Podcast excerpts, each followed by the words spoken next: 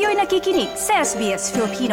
Pakinggan niyo pa ang kwento sa sbs.com.au slash Filipino.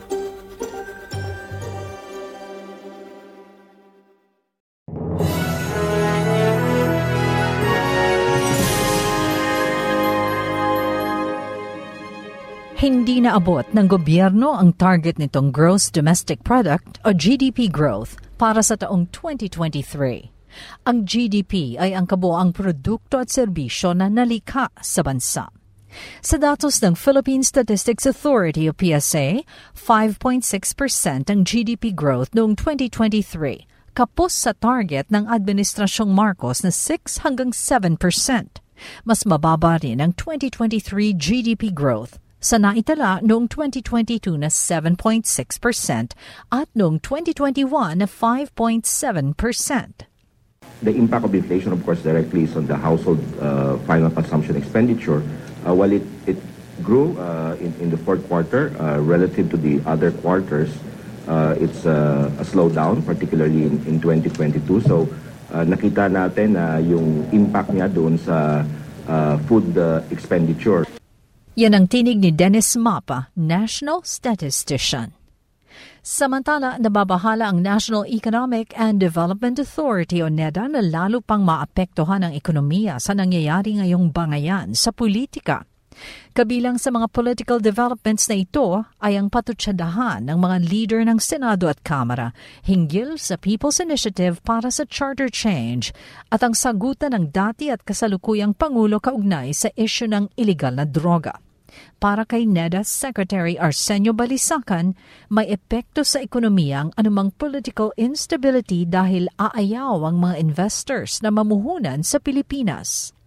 I, I am not really that uh, worried now. We want us to, to ensure that uh, that stability is maintained because at the end of the day, it's uh, it's what determines uh, uh, major decisions uh, in relation to investment.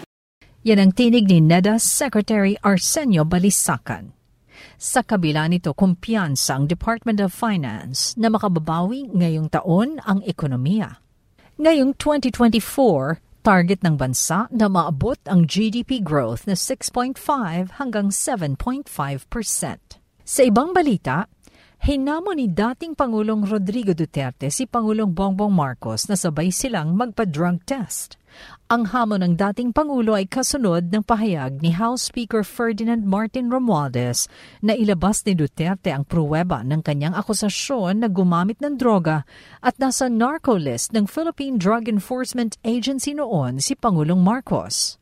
Bakit ko iproba? It is for him to sit in the Luneta Park, pagkuha siya ng dugo doon, independent entity o doktor, magpakuha rin ako, o sige, pati ako. Sila yan sa public office. May accusation sa iyo. Then you have to disprove it. It is not for me to prove it. Sinagot din ni Duterte ang sinabi ni Pangulong Marcos na posibleng epekto ng paggamit ng dating Pangulo ng malakas na painkiller na fentanyl ang mga pinagsasasabi niya. Git ni Duterte, may reseta ng doktor ang paggamit niya ng fentanyl at walong taon na siyang tumigil sa pag-inom nito.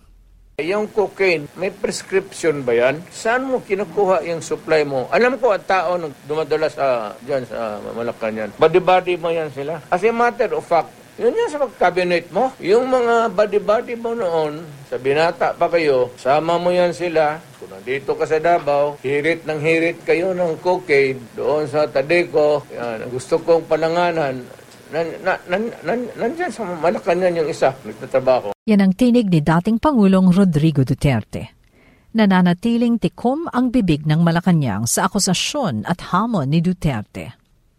Tutol ang ilang mambabatas na taga Mindanao na ihiwalay ang Mindanao sa Pilipinas gaya ng isinusulong ng grupo ni na dating Pangulong Rodrigo Duterte. Sabi ni Davao del Norte Representative Pantaleon Alvarez, matagal nang napabayaan ang Mindanao kaya kailangan ng bumukod nito. Plano umano ni Alvarez na mangalap ng pirma para ihiwalay ang Mindanao sa Pilipinas. Tutol naman dito ang ilang mambabatas uh, ayaw namin humiwalay. The last time we checked, according to DBM, yung isang distrito nga, 51 billion pesos. Anong ihiwalay? Dahil nakakuha ka na ng 51 billion pesos at yung mga ibang distrito napabayaan nyo at ah, hindi nyo naalagaan. Tapos iniisip nyo sarili nyo lang. With due respect to the former president, I think right now the last thing that we want is na magkagulo-gulo, magkawatak-watak ang ating bansa. Ang magkasunod na tinig ni na Zamboanga's 2nd District Representative Manix Delipe at Senate President Juan Miguel Zubiri. Bukas naman ang ilang mambabatas tulad ni Surigao del Norte 2nd District Representative Robert Ace Barbers na mapag-usapan ito. Pero ayon kay dating Supreme Court Senior Associate Justice Antonio Carpio, labag ito sa konstitusyon. Anya, walang probisyon sa saligang batas na pumapayag na ibukod ang isang bahagi ng bansa mula sa national territory. Bumisita sa bansa ang isang rapporteur ng United Nations. Ilalatag ngayong araw ni UN Special Rapporteur Irene Khan ang kanyang mga naging obserbasyon at rekomendasyon sa ginawang pagsasaliksik at pakikipag-usap sa iba't ibang sektor sa Pilipinas kaugnay sa lagay ng karapatang pantao. Isang sagawa ito sa isang exit conference kasamang ilang ahensya ng pamahalaan. Kabilang sa mga kinausap ni Khan ay si dating Senador Laila de Lima. Tinalakay nila ang estado ng press freedom sa bansa kasama ang kalayaan sa pamamahayag sa panahon ni dating Pangulong Rodrigo Duterte. Sabi ni De Lima, naging marahas ang pagtrato ng nakaraang administrasyon sa mga mamamahayag at nagkaroon ng maraming panggigipit sa media. Kabilang sa mga tinukoy ni De Lima ay ang pagkakait na bigyan ng prangkisa ang ABS-CBN at ang kaliwat ka ng pagsasampa ng mga kaso sa mga reporters, writers at columnist tulad ng Rappler. Hindi rin naiwasang banggitin ng dating senador ang kanyang naranasan na panggigipit sa kamay ng Duterte administration. Pinasalamatan ng dating senador si Irene Khan sa suporta na ibinigay nito noong siya ay nakikipaglaban sa disinformation sa pagprotekta sa pamamahayag at sa pangangalaga sa karapatang pantao at hustisya.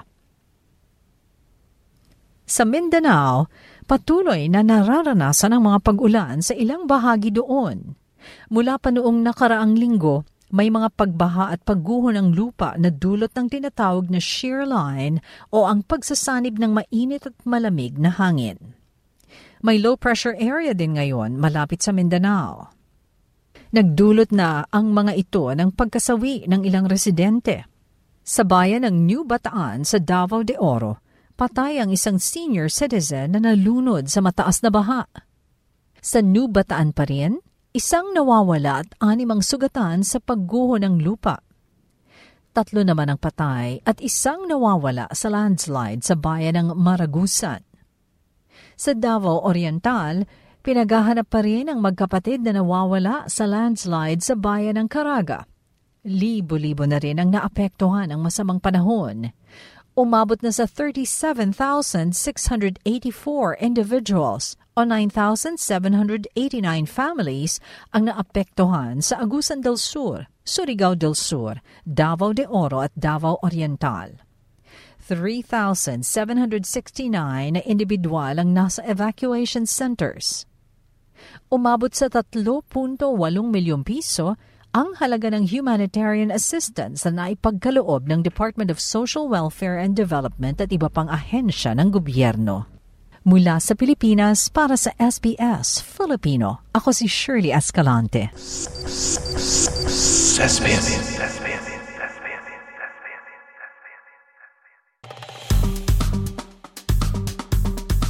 I-like, i-share, mag-comment, sundan ang SBS Filipino sa Facebook.